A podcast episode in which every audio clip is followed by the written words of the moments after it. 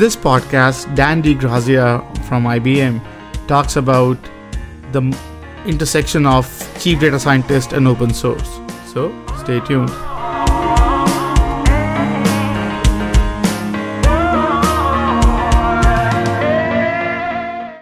So, welcome everyone to Future of Data podcast. Today we have with us Dan DeGrazia. Uh, he's a chief data scientist at IBM um, in uh, open source, and we'll talk about it. And a brief bio before we get going. So, Dan has almost 30 years of uh, experience working with large data sets, starting with the unusual, unusual work of analyzing potential jury pools in 1980s. Dan also did some of the first PC based voter registration analytics in the Chicago area, including putting the first complete list of registered voters on a PC. Wow. Uh, interested in almost anything new and technical, he worked with at Chicago Board of uh, Trade, where he taught himself basic to write algorithms while working as an arbitra- um, uh, arbitrator uh, in financial futures. After the military, uh, Dan moved uh, to San Francisco, where he worked several small companies and startups designing and implementing some of the first PC based fax systems um, and enterprise accounting software uh, and working with early middleware connections using uh, the early 3GL and 4GL languages. Always pursuing the technical edge cases, Dan worked into InfoBright, a column store database uh, startup in the US and uh, EMEA, at Lingotek and In-Q-Tel funded company working in large dataset translations and big data analytics companies like Datameer um, and his current position as chief data scientist for open source and IBM channel organizations. Dan's current just for fun project is working uh, to create an app that will record and analyze bird songs and provide the user with information on the bird and the specifics of the current songs. Wow. That's fascinating bio, Dan. I, I do appreciate sharing that. Thank so, you. It's been kind of fun to hear it like that. I've been busy. Yes, you have been busy. So yes, so why don't you just walk us through journey? I don't know how much justice I did to your background. If you can walk us, um, walk our, our, our listeners and viewers through your journey over this uh, and fun stuff, and walking us what all really this this all means. That'd be fascinating. um, well, you know, I guess I, I, I best describe my current journey or my, my, my, my journey to my, you know, current role, position, place in where I am as, as a zigzag. uh, I, uh, I, I started this. Uh, um, I guess the best way to you know to do this is you really start at the beginning for people. Uh, something inspired them to work in computers or something like that. You know, something they said, this is what I want to do. And for me, uh, actually at, at, 17, I saw my first computer. It was one of my brothers. It was a uh, an Apple, uh, it's an Apple IIe, and I remember looking at it and thinking, I don't know what I want to do, but it's not going to have anything to do with that. Uh, it wasn't interesting to me at all, and it was about uh, four years later, three, four years later, uh, working at the Board of Trade, that uh, as you talked about, uh, I was doing arbitrage there, which is you know working in the cash markets and uh, the finance and the future side, and it was all about getting to the bar. I mean, really, if you think about you know need based learning, all my friends would be done by 33 o'clock, and they were done for the day. They were on. And my job was to sit and listen, you know, to either recordings of some of the trades, but I sat there and I basically wrote algorithms or took algorithms that we knew of and mashed them together. And that work took me a couple of hours on a calculator. And I was sitting in front of a TRS 80 that happened to have two drives. Actually, Zenith had bought them already. So I was looking at that and uh, I asked my boss, and he said, "Well, nobody knows how to use it." And uh, so I grabbed. Uh, luckily, back then they bundled BASIC with DOS, and so I had a language to learn and an operating system.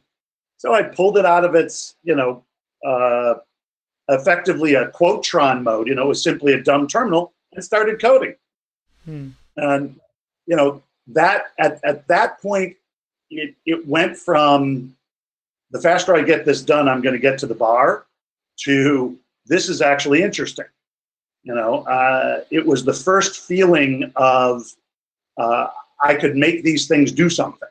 You know, I I could you know something you know something like that could happen, and that got that really got me started in development. And from there, uh, well, I, I had some time in the military, which was, uh, although a lot of fun, uh, did not uh, did not leave me with anything in the way of uh, much added computer skills. But it was great life experience. So I went back uh, and started working basically as a you know for hire consultant. I was a little ahead of the game, uh, and because I was fascinated, I I took a hold of the first copies of oh Symphony, I think it was called, uh, which was you know uh, an actual integrated you know word processor, database kinds of things. Uh, you know, it had a spreadsheet, and uh, that took me into uh, understanding netware and networking, and uh, you know from from that point. I met my wife in San Francisco, and it's funny, she really didn't understand computers. I mean, not a lot of us, to be fair, understood desktops, mm. PCs, whatnot back then so she she asked if, if I would mind moving to California to you know Northern California to be exact, because she wasn't ready to move back to Chicago. And uh, I said that's you know that's sort of like asking a you know a priest if he wants to you know go to the Vatican for a little while. I, I was like, yeah, I think I can find something interesting to do. And uh, you mentioned some of the the things I was doing back then. It was just it was a great time. This was you know really pre the web being a uh, you know, an average ubiquitous thing. So, you know, we used modems when we wanted to connect. You know, 9600 baud was an amazing speed. You know, it was mm-hmm. blazing fast. Uh, but all through all of this, um, you know, to, to, to sort of tie it up, I went from place to place, but it always came down to I was fascinated with the data they were working on. Mm. You know, uh, that always generated for me the biggest questions. You know, why is it saying what it's saying?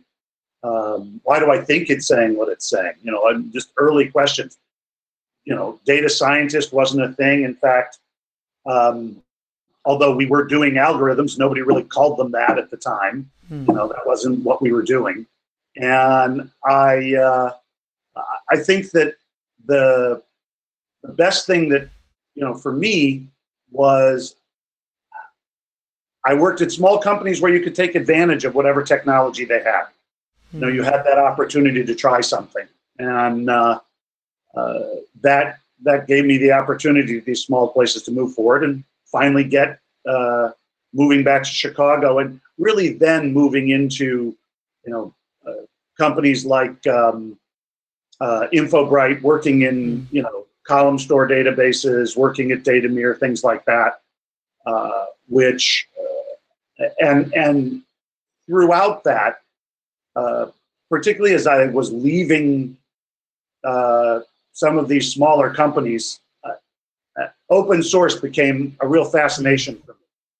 What what had a person actually, you know, write code for free? Hmm. I mean, I I I programmed myself. I mean, I you know, I for for fun, I would try things, I would do things like that, but I never you know, it never occurred for me that way. And so watching people start to write things in the beginning was really interesting. Getting involved with some of them, uh, it was, was, was just fascinating. So I think that's probably the best the best part that brought me to, you know, the the perfect storm of enough data science and uh, enough of, of everything else that that they wanted for the role I was looking for at IBM, which is as evangelical as it is technical uh, working with partners. Interesting. Thank you so much. By the way, I think that was really fascinating to hear your journey. A long walk over thirty years. it's it's oh it's I think uh, I do appreciate that. So so let's let's talk about um, your role in IBM. Like, what does really a chief data scientist of open source really mean? You know, it's a. Um, I, I think anywhere, um, you know, chief means your utility player uh, both horizontally and vertically. you have to be ready, particularly in data science, you know, to hack together code in the morning and then advocate for some strategic change later that same day. Uh, and horizontally, you need to be ready, uh, certainly in, in open source and in the uh, in the partner channel. Uh, you know, I'm a counselor, a speaker, a consultant for IBM partners, companies new to IBM every day. Um, I guess if I might give a small shout out, uh, a lot of this is evangelism, you know, social media work, things like that. And I'm really lucky enough to work with a guy uh, named Alex Josephs who runs uh, a team called the IBM Wolf Pack. And uh, he's their leader, and they're really out there doing different things. And uh, we share a boss, uh, Vlad Stojanovsky. And the group really works with individuals and companies every day. And I get to you know, whether it's analytics or blockchain, you know, ML, DL, all in the cloud. I'm just, I'm really happy to be supporting them, and so that's really my my role is uh, not the kind of average everyday data scientist, but hmm. more data scientist as advocate, I guess I would say. Interesting. And I think one thing that that I find uh, I found really fascinating about your your background is I think um, uh, we talked about your, your jury poll initiative uh, putting all the data in, in, in, into PC. It's these are like these require a lot of grunt work, like a lot of sort of uh, it's laborious with probably no plane of sight of when the incentive's going to come and all that. And many of the businesses that that we we talk to, um, who are either starting this journey, this is the biggest. It's it's a very it's it's more of a psychological plunge than than the than the technology plunge, right? To really go and fix their data, understand the data, and all that like what are some of the th- some of the um, motivations that you could share that has helped helped you like stay consistent through sort of creating such a laborious and such a such an important role and in sort of consolidating this data sources we'll resume after a short break this part of the podcast is brought to you by first friday fair fastest ai powered way to find your next opportunity check out the website first friday fair tao.ai and find your next dream job. Let's get back to the podcast. You know, um, I I think you know for me personally, and we've we've talked before, and I yeah, when you and I were talking about what what makes teams, what makes companies, and yeah, you know, I'm I'm probably going to say the word communication only about 800 times in this call, but uh, um, I found that um, diversity of thought is, is, is a huge thing that's helped me, and diversity of background. Uh, you know, I, I realized as, as as you were talking about some of the bits and pieces that you've taken from from my background, I, I use those uh, all the time. I I I use you know military thought, planning, experience, training, uh, and and I'm just as easy, like you said, to, to look at things I learned in jury selection. Mm. And I, I guess the, the interesting thing that I guess comes to mind from your, your, your question is what that all pulls together. What I really love about working with with data is mm. that um, in the end, we're usually trying to, or my favorites are when we're trying to answer questions or get answers to people who are working with people. You know, in the in in the uh, um, I, that's that's what gets me excited. So you know, in, in in jury selection, we're trying to understand the minds of people that don't haven't even made up their mind yet. Mm. we're looking at a, a potential pool of jurors and saying, out of that pool of the people that come forward, how are they going to think about things, and why can we say that with confidence? Uh, and so I, I, think that the same is true. I mean, uh, customer churn. Uh, mm. I guess the challenge with you know jury pools and you know voters and things like that is we can't ask them the questions we can in churn. Churn, you know, what products did you like? You know, mm. why did you leave our company? What would have you come? We can't really ask those questions outright. So, uh, trying to find algorithms uh, and data that helps us infer something with confidence is um, uh, you know is is a lot of it, and I guess the only other part I'd add in you know how I tie this stuff together because that's really what I want to do at the end. Hmm. But the thing that really sold me, and I think is probably, I imagine every uh, developers have a version of this, data scientists.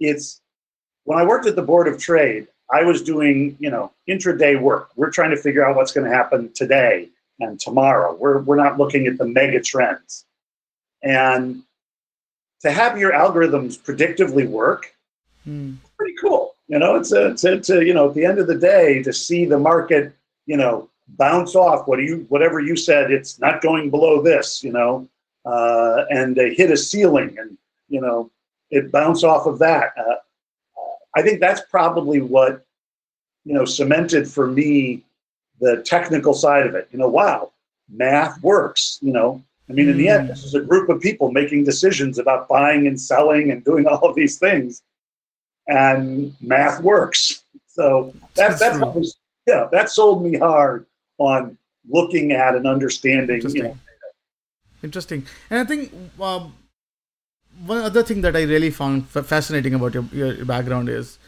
uh, rarely have I seen, and obviously maybe I have not looked hard enough, um, chief, chief data scientist and open source put together. So it, it I think that's that's uh, that, it's a fascinating thought because I think it puts sort of more emphasis on the cultural aspect of the usage of data like what's your thought on on that like if i'm a business and i'm i'm trying to figure out do i need to focus on that as a as, as a chief scientist role like what what's your thought on that you know, it, it's interesting because, you know, as it pertains to, to my title initially, it was kind of a holdover from when I first started. People Mhm. were working to figure out how to make money in open source. Right? So I came on board to support those efforts, and the um, they it was a kind of a it's a scary place, as you say, for a business, Mm. particularly for a business partner, and I, at any of these companies. You know, I, I came up with a mantra uh, that I used to say, which was the the path to profit in open source is the mixed stack deployment. Now, Hmm. for people who've never been in the cloud, they kind of looked at me blankly, but I, I had their attention. And what I was, what I really wanted to say to them is, uh, you know, it, it's not open source is not about saving money, and unfortunately, people throw that, you know, as their first thing. Uh, Mm. Frankly, it is about, you know, much better transparency, much better security in, in many, many cases. And there are things that, whether you call it value add, enterprise grade, although people certainly argue open source can do that. Um, there are times in that mixed stack where what you want to do is save a half a million dollars by using an open source data structure. And Hmm. you remember several years ago, it was going to be Hadoop. Um, I I was never that that sure of that, and and I think we're we're seeing it, uh, it, it fade to you know other data stores. But Hmm. the idea was you could save you know a half a million dollars by going to Hadoop, and it was in data science. It was like okay, great, but let's move that money to something that we can now use that we, we couldn't even think about Hmm. whether it's better analytics tools, uh, whether it's better security because we're actually, you know, some of this data will be public facing. Hmm. So, uh, you know, with so many subtleties, uh, you know, across both, I mean, and I'm sure I'm out of date. The last time I looked, there were 297 open source actual projects on Apache Hmm. and about a hundred of them said they had to do with data in, in one form or another, uh, particularly big data, because that was the phrase the last time I looked still. Hmm. Wow. And, uh, you know, so I think we're um, we're seeing an interesting wave in there that people don't realize is a social wave as much as a um, you know as, as much as a technology wave. And in fact, I guess this is something. If I'm saying to you know companies like, what can you be missing? If your Mm. developers are spending their free time developing things, then they're learning, they're doing things on their dime, and you need to figure out how to support them and enable them because that you know is clearly something that makes them happy because they're doing it. Uh, and I think the more we do that, the better code we get across the board. Uh, so I really enjoy mixing the two things together. Interesting. Wow. And I think that's that's a very very sort of refreshing thought, by the way. I, I do appreciate sharing that. So, from your vantage point, what is the state of open source when it comes to data? Like, what what's your vantage point? What what are you seeing? We'll resume after a short break. This part of the podcast is brought to you by First Friday Fair, fastest AI powered way to find your next opportunity. Check out the website firstfridayfair.tao.ai and find your next dream job. Let's get back to the podcast. This is happening. um, you know, it's I mentioned it a little. You know, it's interesting to watch the um, that you know the evolution and revolution steps mm. that, that happen to us in in open source the cycles i mean as we were just talking five years ago you know the big focus of things was hadoop gartner was predicting giant you know others the gartners of the world were predicting you know huge markets data lakes mm. built on hadoop were important strategies uh, with you know the evolution of spark other in-memory processing mm. hadoop sort of was relegated to cheap storage and then current systems have made that even less desirable. Mm. They're you know they're become other solutions, and I think that that really the state of open source when it comes to data today has moved towards um, almost more towards the the uh, you know I'm gonna have a hundred arguments against this by saying it, but mm. towards the DevOps side, a lot of it, mm. it, you know, I mean, there's still a ton to be done in, in in data science, and there's a ton to be learned out there. And you know, we can we can we can talk about some of the things I think that are going to be happening. But uh, historically, uh, uh, the shadow was um, the quality of the design work of, of inter, you know, the UX, UI, whatever you want to call it what I usually see is is uh, situations where, you know, and people can argue with me all they want, but for every hundred developers you have working on a major open source project, you don't have ten percent of them, uh, you know, solely as UI designers, really thinking about what is it that people want to do, and I think we're starting to see uh, UIs come up, particularly in DevOps, because the UIs are now necessary for management consoles, for deployments of containers, you know, the whole you know, Docker and Kubernetes and things like that. Uh, um, Red Hat's OpenShift, you know, large companies tend to bring a level of quality to open source UX that's, that hasn't been there. Uh, so I think that the state of it is always, you know, growing and churning and fascinating. And um, right now, I think they're major moves to get all that data we've been figuring out how to compile and store and put on the web into production systems. So we're really seeing it much more on the DevOps side right now. Interesting. And so if if suppose if I'm a business and I'm trying to understand this open source uh, projects and tools, how would uh, what's what do you think? How would how should I evaluate this market? Like how should I say recruit a tool or how should what are some of the thoughts and practices that you could share that would help me understand what what to look for and how to how to recruit that? We'll resume after a short break. This part of the podcast is brought to you by first friday fair fastest ai powered way to find your next opportunity. Check out the website firstfridayfair.tao.ai and find your next dream job. Let's get back to the podcast. Um well, I think it's uh, if you and this is sort of a I don't know, Claire, I'm having a, I would gather the focus of this, I guess, and is for the sake of simplicity, look at open source as a vendor. Uh, mm. in, in, because that allows you to steer away from trying to think of mm. the hmm. big open source right? You know, who, who cares if there are 190 some odd projects that are actually actively going right now? Mm. think of them as a vendor, then you're going to think about okay, what do I need? Am I looking for you know real time streaming data? Will Will Kafka solve that? Will Hmm. uh, uh, one of my favorites was it uh, uh, Flink? Hmm.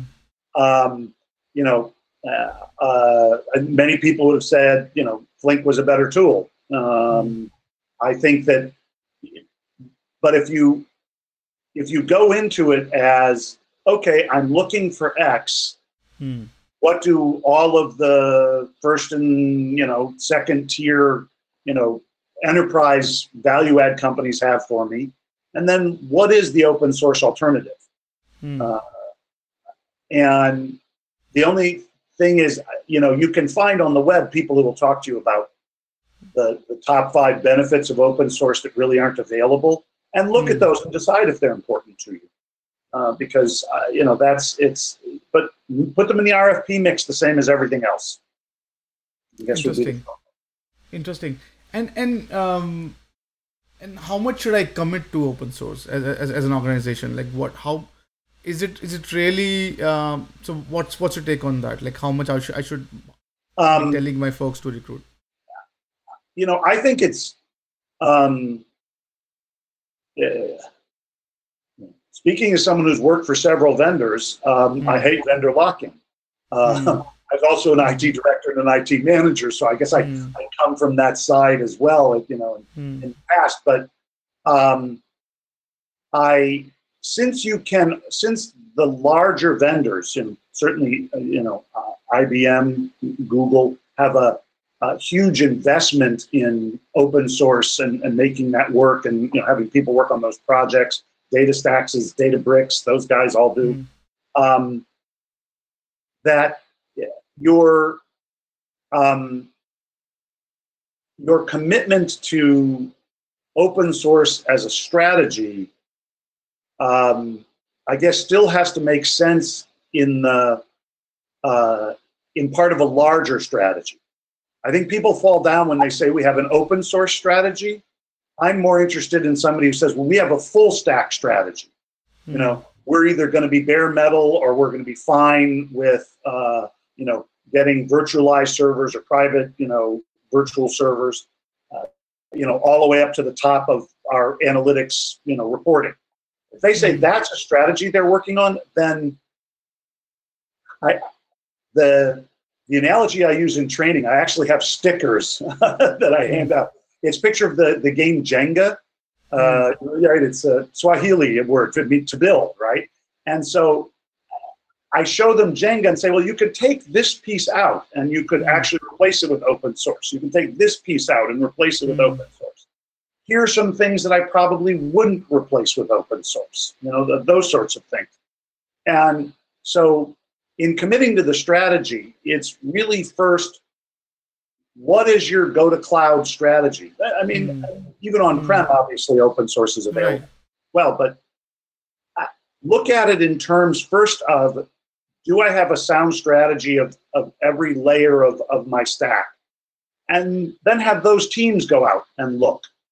You know, go, you know, have them, uh, you know, see what's there.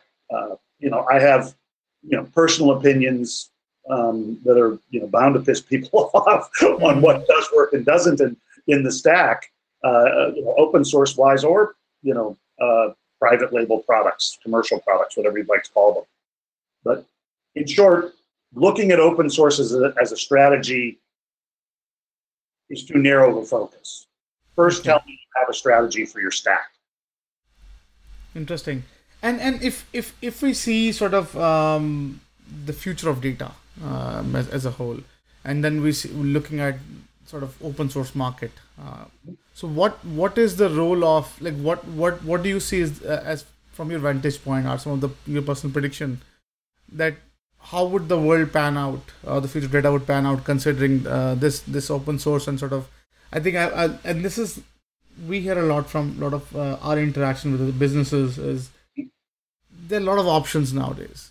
And then the tools are not sticky anymore. Some some some areas and some areas they're extremely sticky but almost everything is going through transformation now nowadays. So sure i'm using something but it's as you rightly said, that at one point Hadoop was the only thing that everyone was, was cramming about, but right now it, it has found its role at a as a cheap storage somewhere.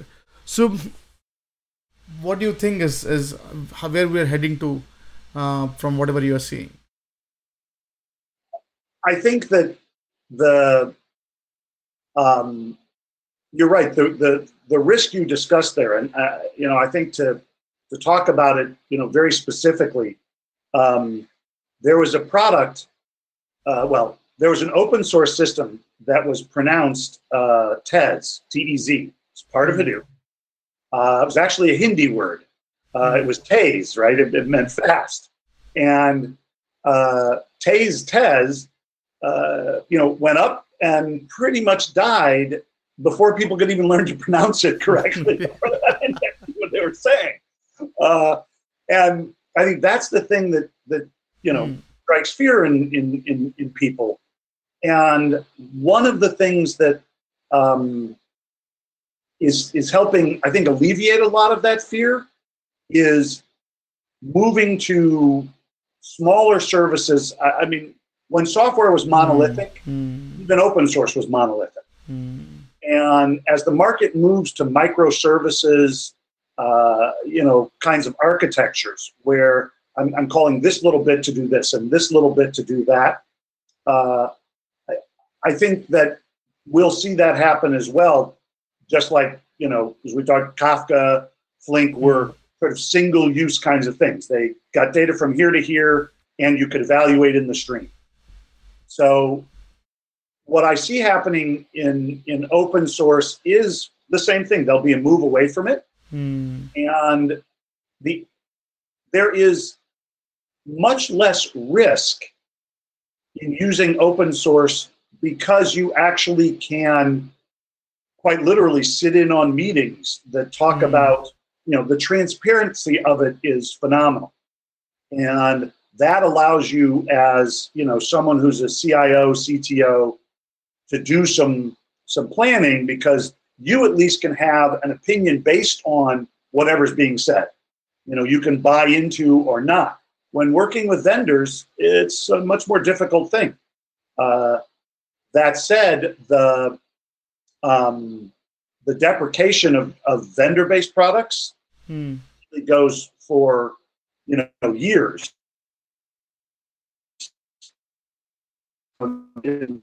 IBM extraordinary effort to make sure that that process is gradual and that people can move away from things that IBM is no longer going to be supporting. Hmm. But it's still not as good, I think, as what we see in open source, where you literally can sit in on the development meeting and get the feel. Are these people excited? Are they leaning into it? Or is this, you know, just kind of nobody's interested in working on it anymore, sort of thing?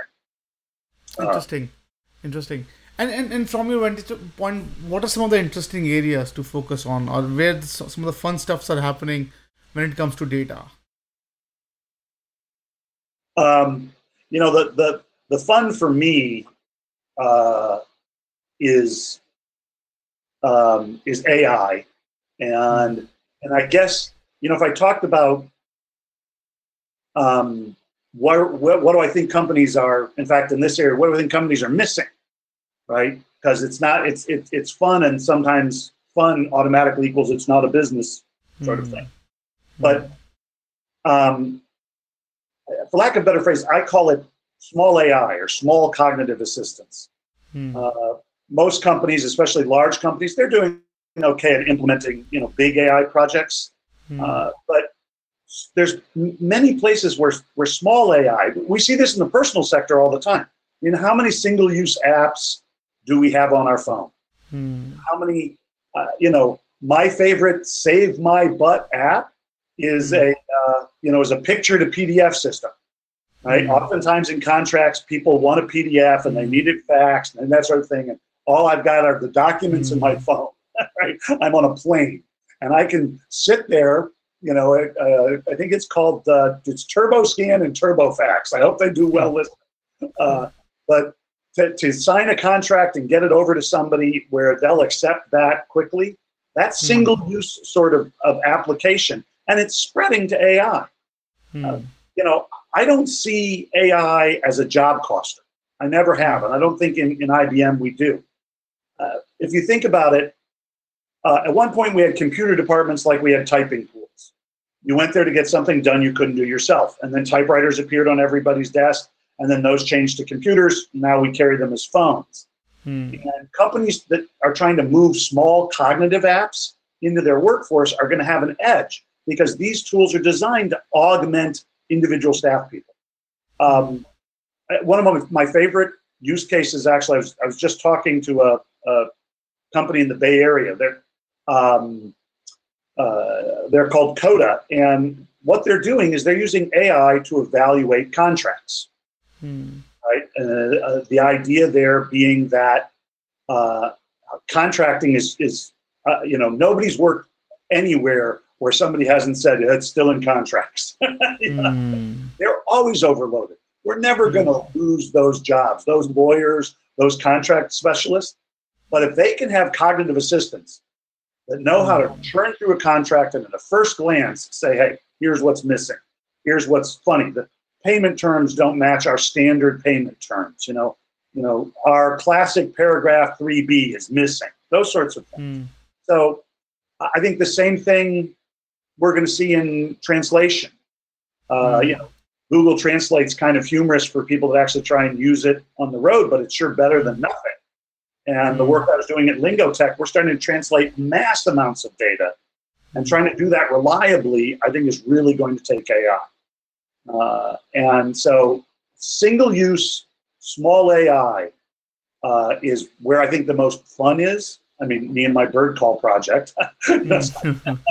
um, but uh, uh, I think is where we're going to see companies gain the biggest edge and where I see the most fun. Interesting. I think that's a, that's a very, very it's a very interesting thought. So so basically the world is getting more appified, uh, going like very use case centric. Um, interesting. So now that means a, a, a, maybe a massive cultural change, right? Because businesses are not built around apps; they're built, say, their their apps are built around businesses. So now, how do you like as a as, as a data scientist? How would sort of you bring these two worlds together? Like, I want to do my business the way it is, and now I think you're spot on that. Hey, what's your thoughts there? Yeah, you know, um, I. Uh, um, worked at an interesting startup that was uh, uh, bought by um, Oracle, uh, and it was uh, project and process management work. And I got a chance to really dig into, you know, getting my green belt a long time ago in Six Sigma and looking at process. And I think that if a company has a grip on its processes and can break them down into the discrete parts, that's where they're going to be able to see this is where I could bring, you know, uh, automation in the form of AI. Uh, so as a data scientist, and and you know, it's a data science people, you know, often automatically go to large data sets. Hmm. You know, and we used to talk about the the three V's or four V's. You know, the velocity, you know, variety, volume. My favorite fourth, veracity, whether we trusted hmm. the data. Um, but uh, you know, most companies will say, well, we don't have data that size. We don't have terabytes of hmm. data. We don't need a data scientist. And I absolutely disagree. Right? The, the, the microservices, the, the kinds of things that people can put together. Uh, so if you look at your processes, and anytime you have a situation where the process stops, well, some human looks at something or looks something up, hmm. you have an opportunity to, to, to make a difference with AI. Uh, if, if they're looking up something that's you know more than just a you know an index search, you know they have to go look at a contract or they have to go look. Uh, the famous one with Watson at IBM is is uh, you know looking at things like X-rays for cancer. Hmm. Right? Uh, what you want is somebody like Watson. They never get tired. they hmm. remember all hundred million X-rays they ever looked at.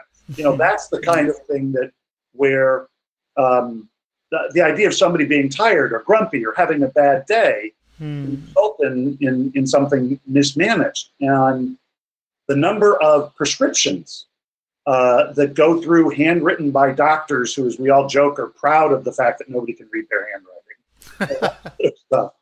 Those are challenges for AI that are very discrete. Mm. You know, a prescription reading AI, you know, can't read a book, wouldn't understand, you know, uh, uh, contracts, but you know, it can churn through, uh, you know, these sorts of, of prescriptions.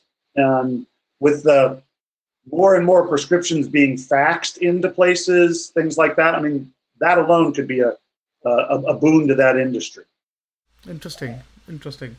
Uh, thank you, by the way, for sharing that. I, I do appreciate that. So, um, when it comes to businesses, right? So, from your vantage point, what do you think are some of the challenges that you see businesses struggling with when, when they grapple around the fact that they need to be data driven? What are some of the things that you could say that businesses are doing wrong or, or they could improve upon? Um, have I said communication? Uh, uh, you know, I guess, um, you know, this is probably one that you could stack up, right? What makes a good data scientist, a good data science team, uh, you know, a, a good data driven company? Um, I think are a couple of things. Uh, you know, it really is communication, but mm. this is hard since even in a small team, we're working with biases that are hidden from mm. you know ourselves, even from each other. Uh, you know, we have some people that embrace change, you know, like it's the panacea. Well, you know, others are still reluctant to get involved. I remember mm. working to convince people in the 90s that laptops really were a thing. They were going to carry them, they were going to need them. Um, and so I think that the, the, the greatest challenge is to embrace the diversity of opinions. Mm. Um, w- we use the phrase often in our teams about being aligned. Okay, so I can say, look, mm. I'm absolutely aligned. I completely disagree with you, mm. right? But I can align with you.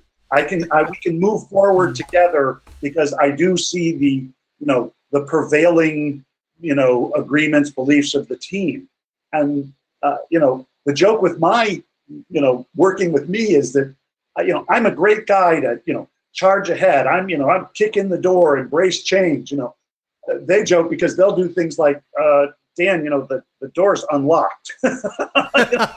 Actually, you know, love your enthusiasm, Dan, but uh, um, so they're, you know, being in communication has saved a lot of wear and tear on me. Uh, you know, and,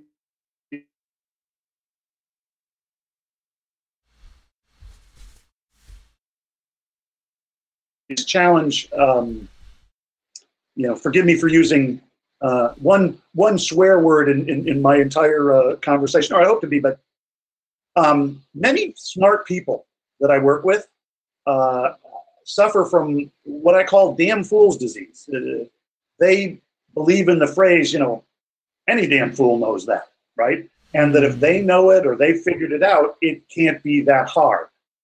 And I think Dunning Kruger is a is a great thing to go look up for for those of you who want to see an interesting.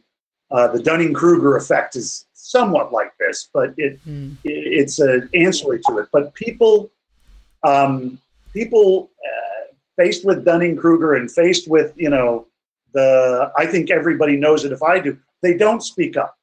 Mm. They don't you know they assume oh well somebody else must have already thought of this and dis- discarded it for a reason.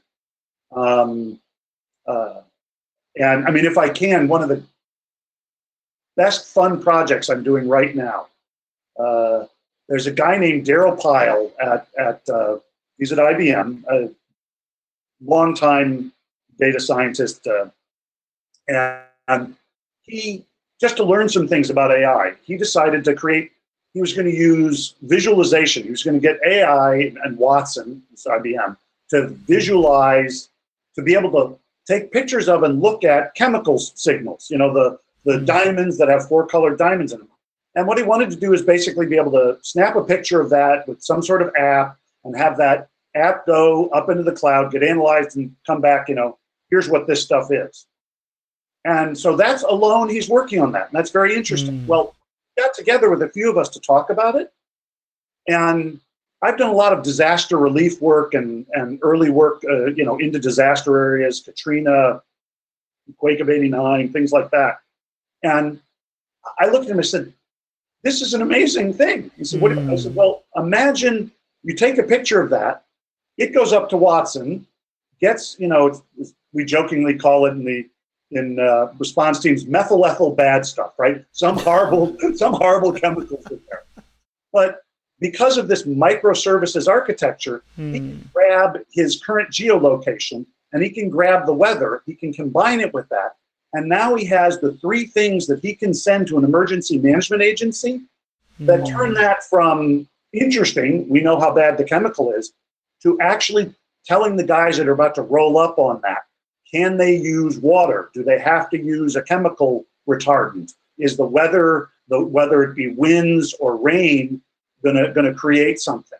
You know, and you know, this is, you know, I wouldn't necessarily call any of that outside of the box, but I would call it that diversity of people and that communication, uh, you know, that are going together to create a, a great app. I think he's probably gonna, before he builds an app, he's probably just gonna use Twitter. He'll mm. tweet it up to the cloud and the cloud will tweet back, you know, run, mm. run fast and send this to, you know, send this to the fire department. Uh, and, you know, just because, you know, we can play around with this stuff. So there's a mm. huge amount of work uh, available. You know, every time I think we're done with that or we're, we're, I can see the edge of IoT or the edge of AI, somebody comes up with something like that. Interesting. And and what, what what are some of the things you're pleasantly surprised with when it comes to dealing with businesses? Like that you say, hey, hey I, I never expected you to, to, that you get it, but now you get it. So what are some of those things?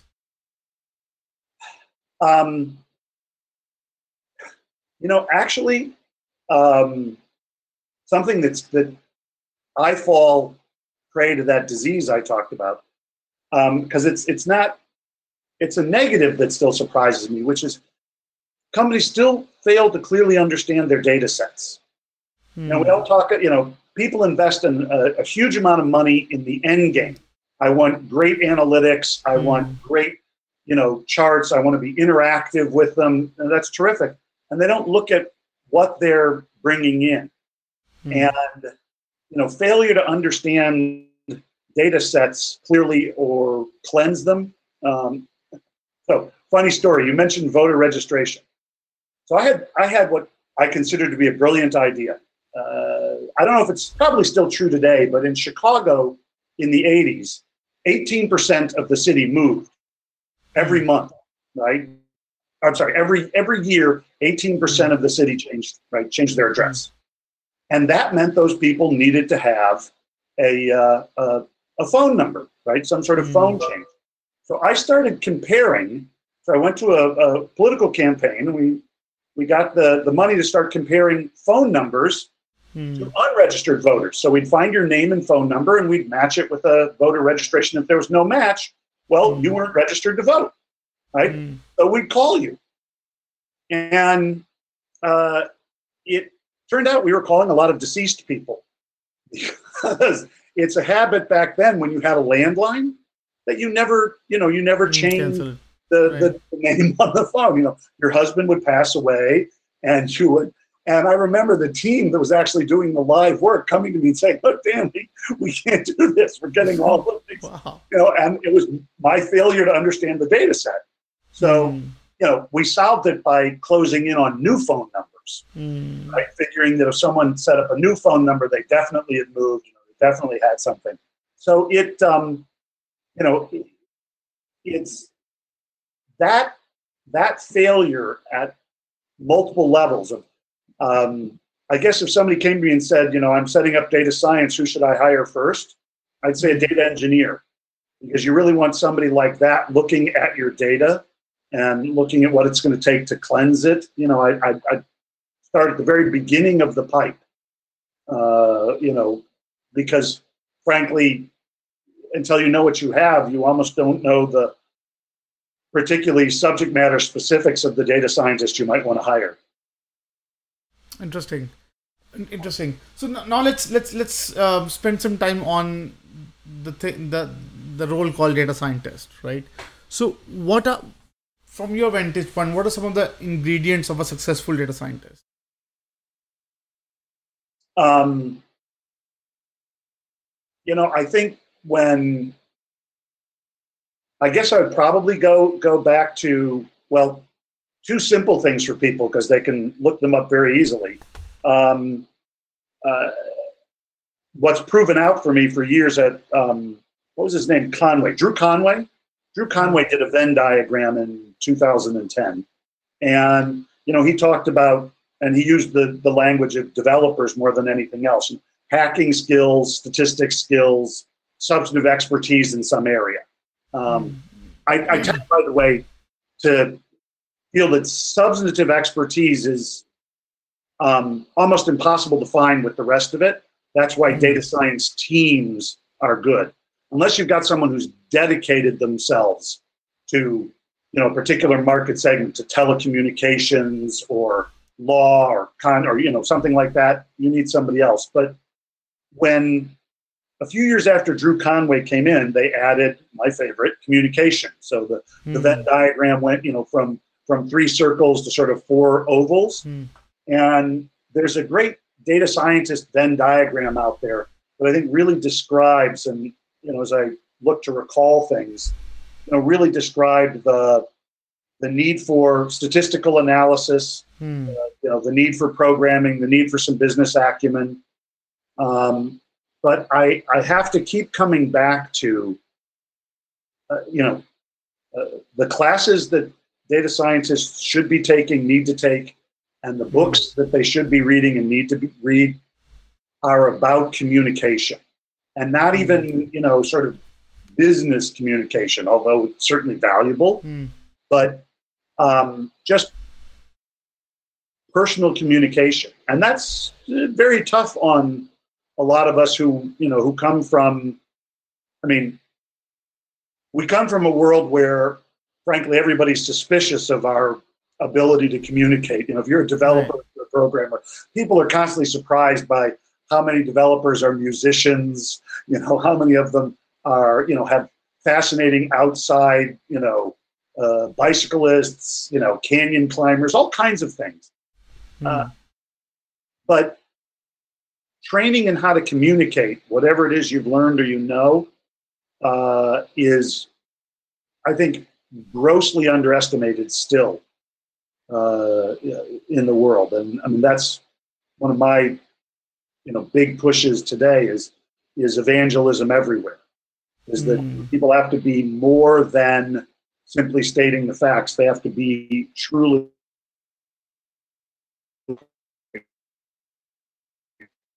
And so if somebody's looking, you know, what am I supposed to be learning next? For me, it's up your communication skills. I think that's a that's a fascinating thought, by the way. So, uh, I, I like whenever I uh, I remember that I was working with one of the university when they were putting together a, a, masters of data analytics course, and I was I was uh, discussing then, and they gave me this chart, and it has like, uh, hey, do some R, do some sort of Python, do like all this stuff, and there was no sort of communication.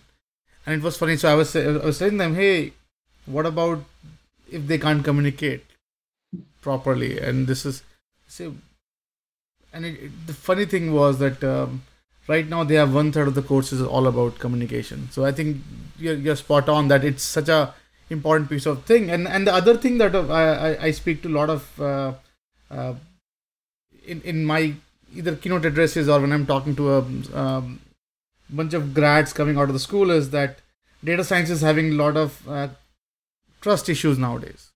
So when you, when you, when you when you talk about Brexit, when you talk about uh, predicting U.S. election, when you talk about almost every data uh, pool has missed out on these massive, massive, massive prediction. And my rant was, hey, imagine if it this sure it's a, it's an economy it can, it can sustain some blow but imagine GE going through such a such, such a mishap imagine going IBM going through such a mishap they won't stand another day mm-hmm. if they can go such a berserk on their prediction so data has so I was, I was telling them that data has a human problem nowadays surprisingly so like the, your future will would be ne- not about data anymore it's about and, and you're spot on that communication is and, and I thank you so much for for sort of emphasizing uh, 800 times, as you said, uh, but the the communication as one of the, the core component. You brought up a, a you know a, a, great point about it, and I and I, I think that it's um, they're they're starting to teach it, and um, you know it's interesting uh, the trust issue. Um, you know, two movies I uh, I watch chunks of a lot uh, are um, uh, Hidden Figures and Apollo 13, Hmm. Hmm. and uh, both talk about failures. And Hmm. look at the you know the space program. Uh, you know, I mean, people died. Rockets Mm. blew up. Millions of dollars were lost as we ventured into a very new realm. And I think one of the problems is as we get into predictive analytics and particularly you know ML, DL kinds of things, you know, machine learning and deep learning that are you know helping us do this sort of stuff, and data scientists that are grappling with it. We're in a new area. People, I, I think, Hmm. laymen in the world think, oh, well, you're doing something different with a computer. Hmm. Well, yeah, and we were just doing something different with, you know, engines and gravity with rockets. I mean, in the end, we were just trying to push harder than we ever had before.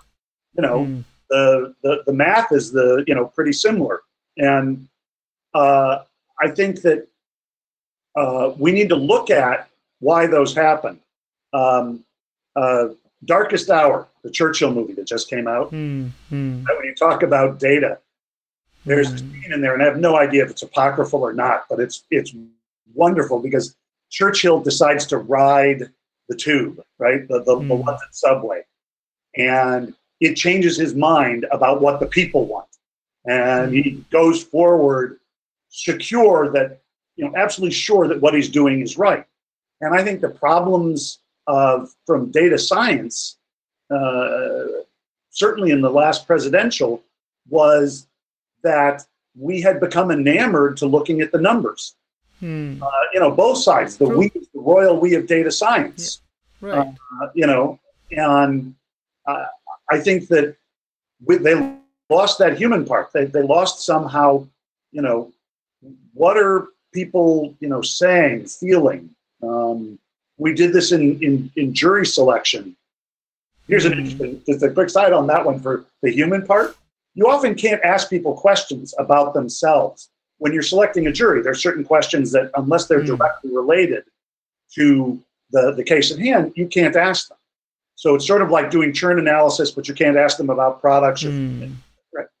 So one of the questions that someone came up with, and this was out of the blue, this was actually um, uh, one of the uh, administrative staff who was Mm. working on the project. Uh, heard people talking, and was sitting in on a meeting because you know they were valuable input, even though zero classical training in any of this. They said, Hmm. why don't we ask people what kind of bumper stickers they have on their cars?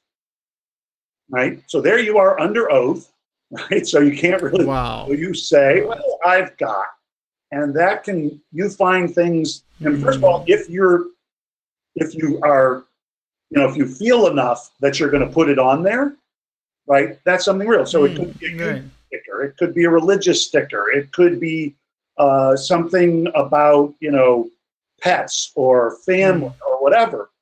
And I don't think there was any of that, you know, in in the data science that went into elections. You know, there was no, yeah, but is anybody talking to people? You know, anybody actually, you know, trying to find out why? Which is why great marketing, you know, takes all that scientific data and then still has somebody come out. Um, I had a great random event happen to me. I was part of a cheese study. Just, I mean, my wife signed us up, and a guy from from it turned out to be from Kraft came and had dinner with us and went shopping with us. we talked about cheese, uh, you know, and I, you know, I think interested in it, but we don't do that enough in Right. science. You know, even Well, I think it's it's I think it's it's fascinating. So uh, I, I I- think it reminds me of um, I was sitting with the chief data officer at one of the apparel company, and they make shoes. They make high end sport shoes, Mhm. and and sort of and I said and he, and he said, "You want to go uh, on a walk with me?" I said, "Yeah, let's go." And he took me to a a soccer field, and he was just seeing kids uh, playing with with the shoe, and and he said, "This this keeps me grounded." this keeps me understand that no data has a human element in it right so so he said that many time when i'm looking at data i don't understand that there's the real people behind it Mhm. and that's that gives me sort of gravity okay uh, sure i have my own biases but yes how i can sort of create a platform that can have a lot of voices that was like it is a beautiful thing so i i, I wrote a letter to the ceo that just give him a raise there are very few folks who are, who are like this so it, it, it's, it's interesting because where I saw that most in action, um, although uh, was the military, although many people would disagree. Um, but when when you're risking what you're risking, particularly, I mean, I was you know basically a you know paratrooper foot soldier uh, out there. Um, you know, if I don't have use for something, I will you know I'll toss it. And I think Hmm. y- your story is a, it's exactly the same sort of thing, right? Y- You know, he's looking at what these kids are doing with these shoes, and he's got to think Right. about things like, you know, are they stable enough to provide safety? Hmm. Are they are they you know are, are they wicking away the right amount of moisture? Are they able to deal with whatever you know they want to deal with?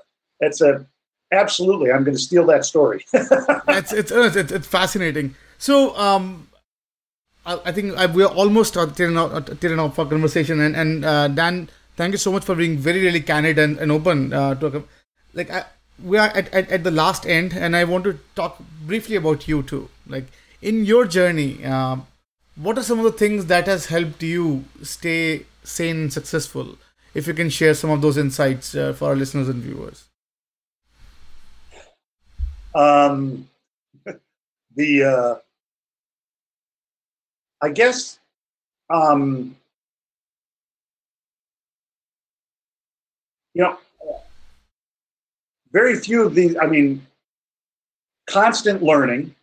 Hmm. Um, uh, not even so much because it makes me because I learn something, because it makes me aware uh, that I need the people around me. I mean, I guess I, I, I that's really um, they all evolve around, yeah, of course, communication, right? In the sense Mm. that um, I go look at the world and I get, you know, the, the world, you know, that you, I mean, as much as you track and talk to people and, and talk about it, you know, do the same. Uh, you know, at some level, I am, you know, I don't know anything. Hmm. I mean, in, in, the, in, in the whole world of technology, um, you know, someone once asked me if they thought I'd ever be a big fish at IBM. And I Hmm. said, no, I don't think so, because the big fish at Hmm. IBM do things like send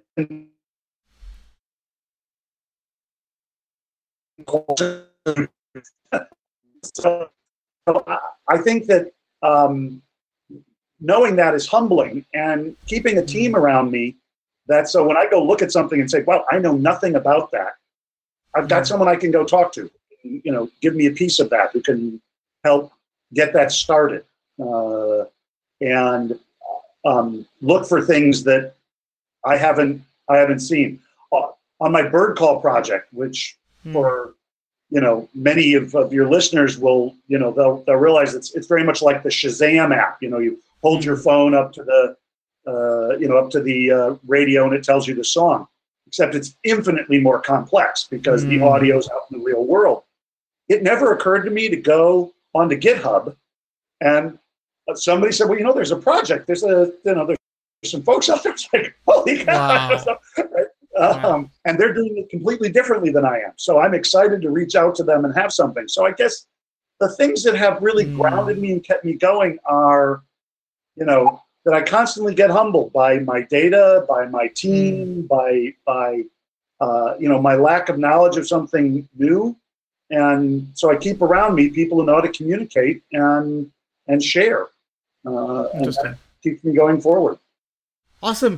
And and um, one thing also I ask um, all of our our guests is to share one of their favorite read or or reads uh, with our listeners. Well, Would you have Uh, something for us? uh, the uh, um, for fun lately, I've been churning through a lot of, of uh, science fiction, but uh, you know, again, in the in the world, it the two books that would come to mind. I mean, really well. There's an author, uh, and I'm going to murder his last name. I think it's Lencioni or Lencioni, Patrick Lencioni. The first book he wrote was called The Five Temptations of a CEO, and uh, it's a one hour, maybe 90 minute read. It's actually written as a fable about a startup in San Francisco. Uh, you could read his whole set. Uh, I think his first is best. Uh, but understanding how people think, uh, particularly at senior levels, uh, you know, when you're when you deal with that, I think is, is vital. Uh, the other one's probably pretty far off the wall, but um, there's a guy named uh, Joe Navarro who wrote a hmm. book called What Everybody Is Saying. He's an FBI hmm. agent who works, uh, you know, who, who talks about reading body language. And he's very clear about what doesn't work and what's theoretical and, and you know, what you can count on. Um, the reason I'm looking at that is because one of the frontiers of AI that's being explored is when you get to the human interchange, mm. right? Uh, interaction. How much have you expressed to me in this video, or I expressed to you by mm. that, you know, hmm, you know, or kinds of looks, right? That will, you know, that that are going to be the dead giveaway. I mean, you know, mm. great. Google passed a Turing test. You know, Google's right. never going to pass a smile test with that. You know, right. you and I aren't gonna, you know, aren't gonna buy into that for a long time. And right. I'm, you know, looking at what Joe Navarro's doing, reading about understanding how people react. I think ultimately is going to make for better AI, even as cognitive assistant. Mm. You know, they're they're going to they're, they're going to want to interact on a on a level that that impacts you deeper than just the numbers they give you. Interesting. And and um, last but not the least, so if you want the audience to take away something from this conversation, like what would that be? What would be your parting thought uh, thought to our, our listeners and viewers? Um, you know, this is a question you've asked me. Well, you've asked me a question a couple of different ways, and I guess if it was the last thing, I'd say, you know what? Don't be afraid, regardless of whether you're two years or 20 years into this business, don't be afraid to take projects and positions that are tangential to what you say your goals are. You know, if they interest you, take them. In the long run, I haven't found a single past position, a single past mm. project that I could not draw a story or an idea or even a solution from.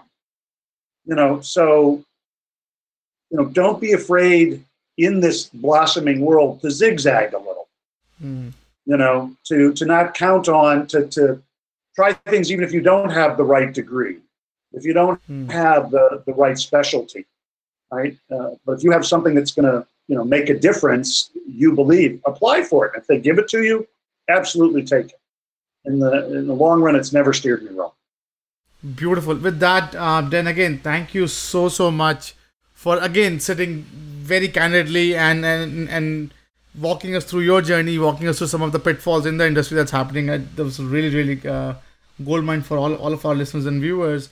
And you're always welcome back on the show um, to share your journey. And I think uh, we haven't covered enough ground. Like I, I don't know if listeners and viewers can see.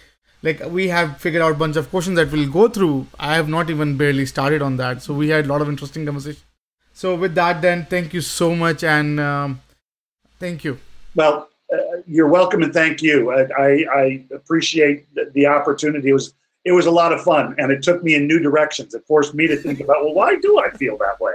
So that that's again that's the learning. You know, I want to talk to somebody who challenges me as often as I can, and I appreciate the challenge you presented. Thank you.